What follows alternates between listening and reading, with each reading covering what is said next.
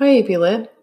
Oh my gosh, it's late. It's 8.53 on um, Wednesday night. I'm recording episodes. I'm going to talk about chapters 21, 22, and 23. And I just realized, I don't know why I did this, but I didn't ask any questions about Enoch and the snake and the python, the, the um, or not the python, sorry, that was the other guy, and the Gugu mask, and I got to talk about that. Okay, so first let's get started on chapter 21. Um, I lo- wait, hold on, let me make sure I'm talking about the right one. Um, I love chapter 21. And I it's also uh, really painful to read. So chapter 21 is this really magical moment where Mr. Brown and this guy named Akunna they have a conversation. And it's for me it's kind of that moment like if only the book could end right here. Um, and what's happening in this conversation, I hope you notice this, is that they're just talk they're, they're not arguing. They're just having a conversation about what each of them believe. And this is so valuable. They're not being violent. They're not screaming at each other. They're actually listening. And they, what like you know they come across some similarities. They talk about like this idea of idols and they talk about why they think the other religion has idols. Um, and even mr brown says something like uh, you know you say you said one interesting thing said mr brown you are afraid of Chukwu. In my religion, Chukwu is a loving father and need not be feared by those who do his will. And then Akunna says, We must fear him when we are not doing his will, said Akunna. And who is to tell his will? Is it too great to be known?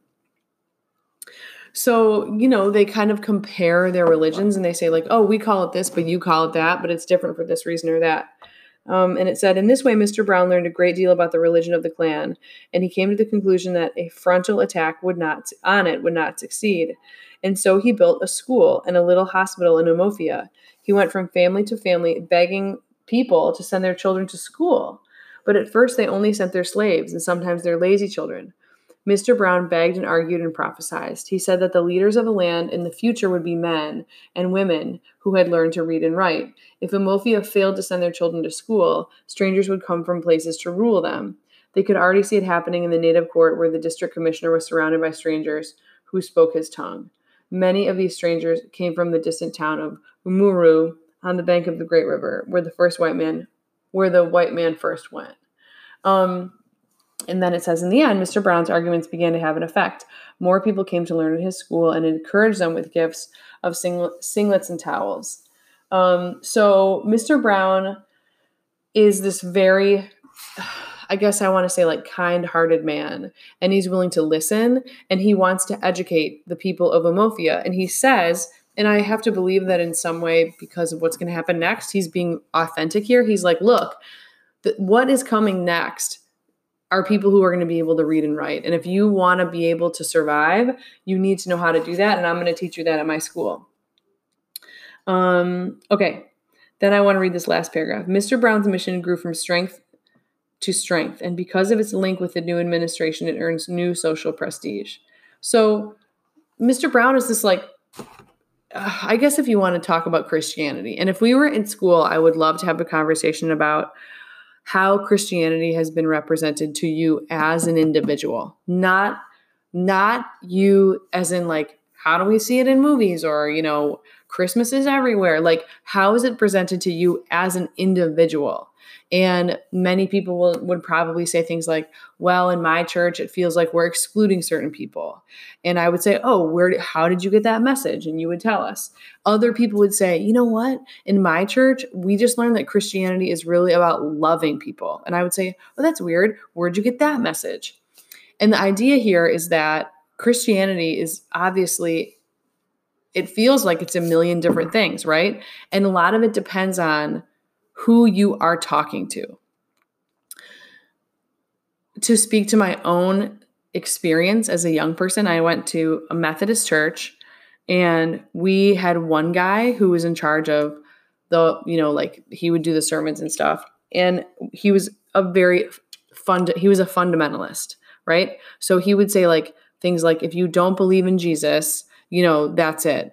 I don't I don't really want to elaborate on that's it. But that was like his thing. Like he would he had a very I want to say like kind of quote strict interpretation of the Bible. Okay, great. Fine.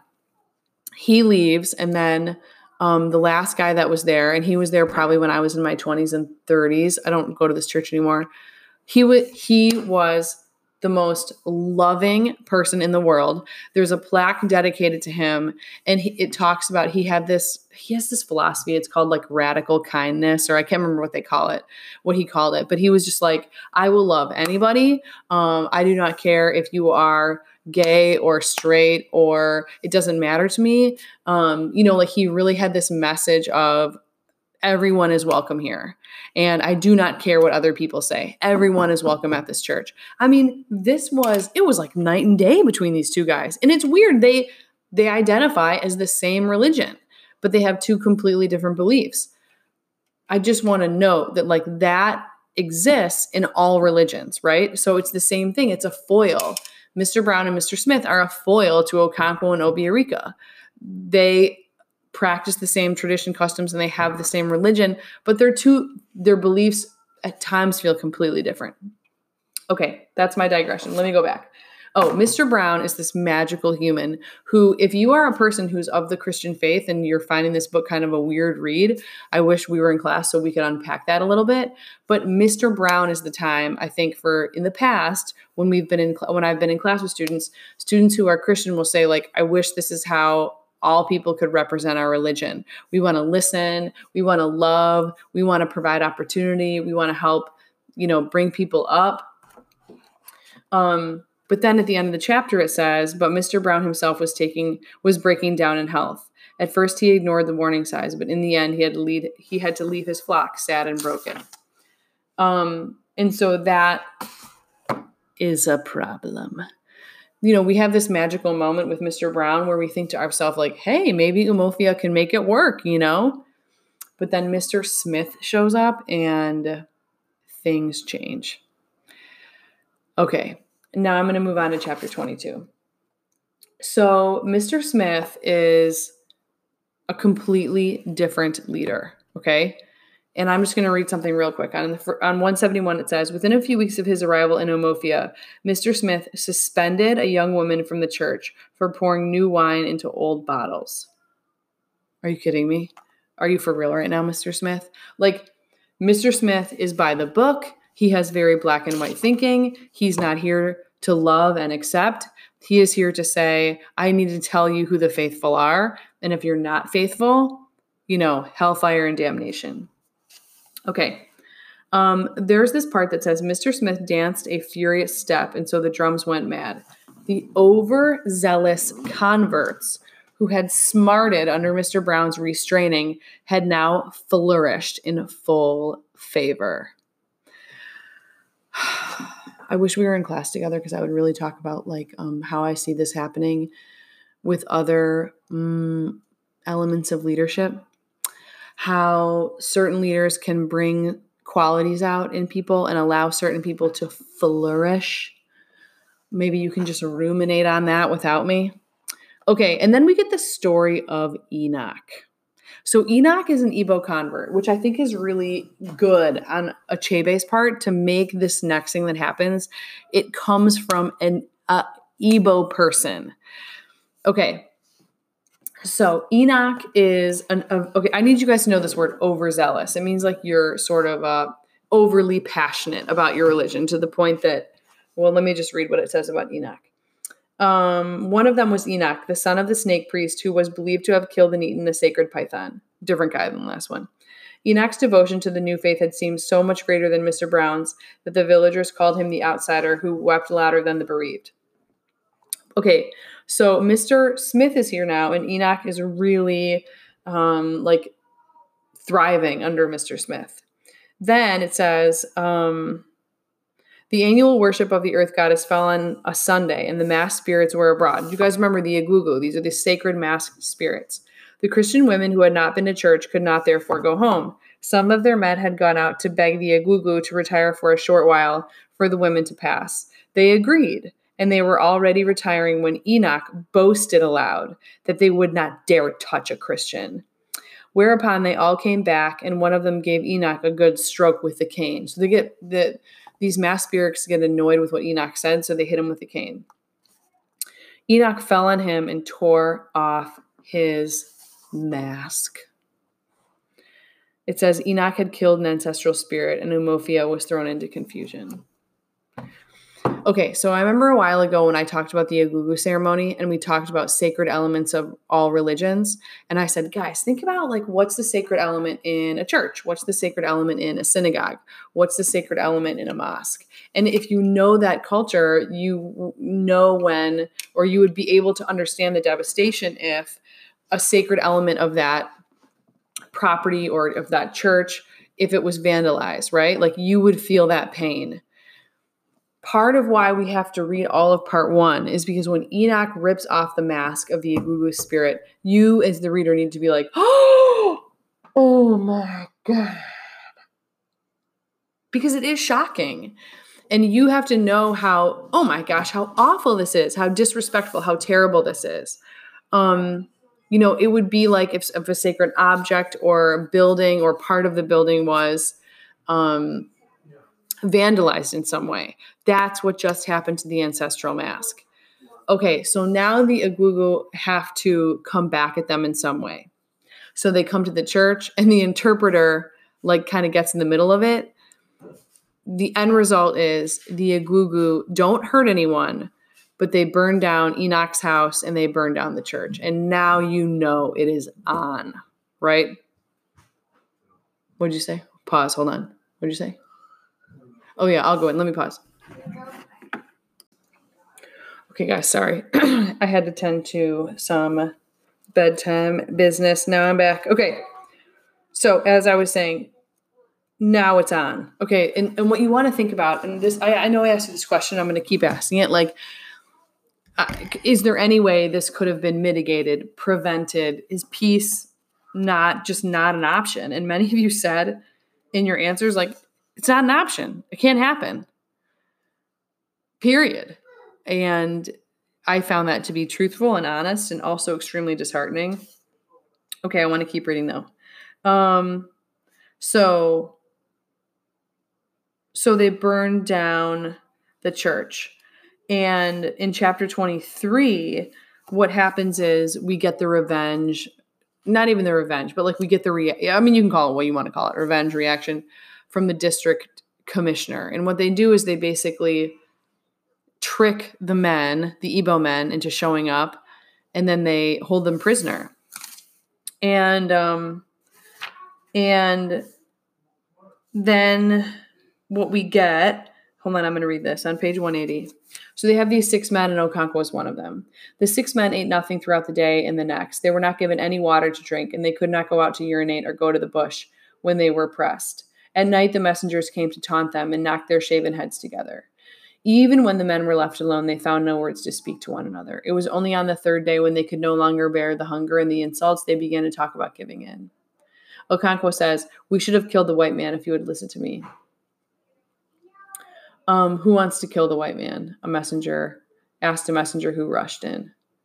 You are not satisfied with your crime, but you must kill the white man on top of it. He carried a strong stick and hit each of the men a few blows on the head and back. Okonkwo was choked with hate. Okay, so they've now sort of like said to the people of um, you have to pay this giant fine and blah, blah, blah.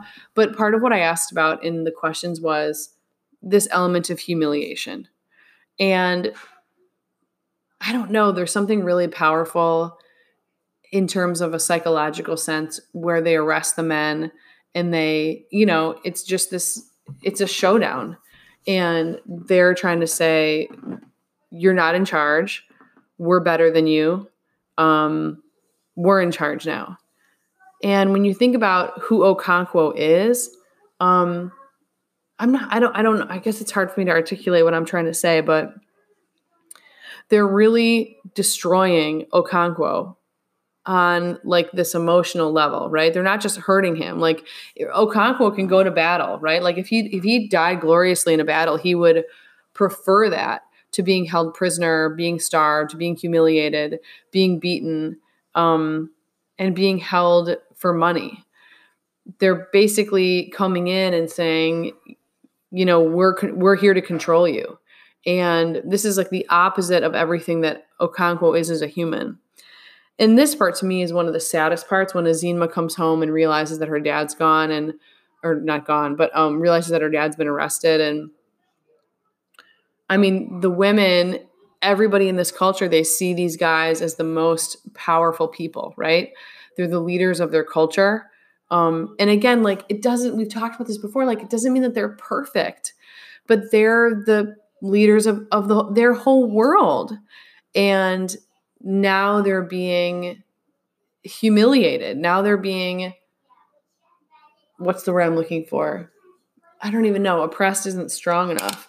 But it's just really sad. It reminds me of um well, it reminds me of a lot of things, but this fe- like this human quality of when you want to control someone, you have to humiliate them in front of their own people. Like we see that in other eras of history. Um, when you want to destroy a culture, right? You like that. This, this is a recipe book in many ways, not this book, but like what is happening now is are these smaller stories of how the Europeans decimated the culture of people like the Igbo people. And I think we know that on like a macro level, like we know that it happened, but we don't know how it happened. And when we get the story of Okonkwo, which isn't done yet, um, I don't know. I think that we get so much more by learning about one man and his family. We don't even really like Okonkwo, but we certainly know that um, we certainly understand that he is going to lose. Like we, you all know that. I think the way he loses is tremendously tragic, and we haven't gotten there yet. But I don't know. I think a lot of things, uh, many things will come together for us as the reader in the last couple chapters here. But the humiliation factor is a big deal. And I don't want you guys to miss that. Okay, so at the end of chapter about 23, um, they get word that they're, you know, the district commissioner or somebody has hiked up the the um the amount of cowries just so they can make some money. And they're going to try to get the guys out of jail. But even when they get them out of jail, you know, and I think you know this already, but like even when they get them out of jail, it's all, it's nothing can ever be the same forever. And I think that's like one of the most, to me, like once these Europeans start to show up, and it doesn't mean that like, you know, we should have put fences around everybody, right? It doesn't mean that like, I mean, global movement is inevitable, but it's still crazy to understand that these people are on the brink of annihilation. Their culture is on the brink of annihilation. Their language is on the brink of annihilation. And there is nothing they can do to stop it. Even their strongest, biggest, most powerful guy, like right? Like Okonkwo, like he's the man. He is nothing compared to what these people have against him. And that's a I think that this is a story that we haven't heard before. Um, we, of course, know what happened in this time period in this part of the world, but this specific story is one we haven't heard before. Okay, um, that's going to be it for me for tonight. And I, I am sure, I know some of you, I know some of you are just going to read right through to the end, and I go for it. Um, I think at this point, if you're done, if you've read chapter 23, I think I think I want you to take a moment and make a prediction as to how this thing is going to go because we're almost done. And I would love to know if you were right because I will tell you this. When I first read this book, I didn't see this coming. I know a lot of you who said, like, I knew Ikemefuna was going to happen. I knew, um, you know, we knew the evil forest thing was going to happen. I want you to pause if you're on chapter 23. I want you to make a prediction out loud. How do you think that this book is going to end? And I'd love to know if you're right. Okay. Thanks so much for listening, guys. I'll be back um, next week and I'll post global feedback on your questions once I'm done looking at them. Bye.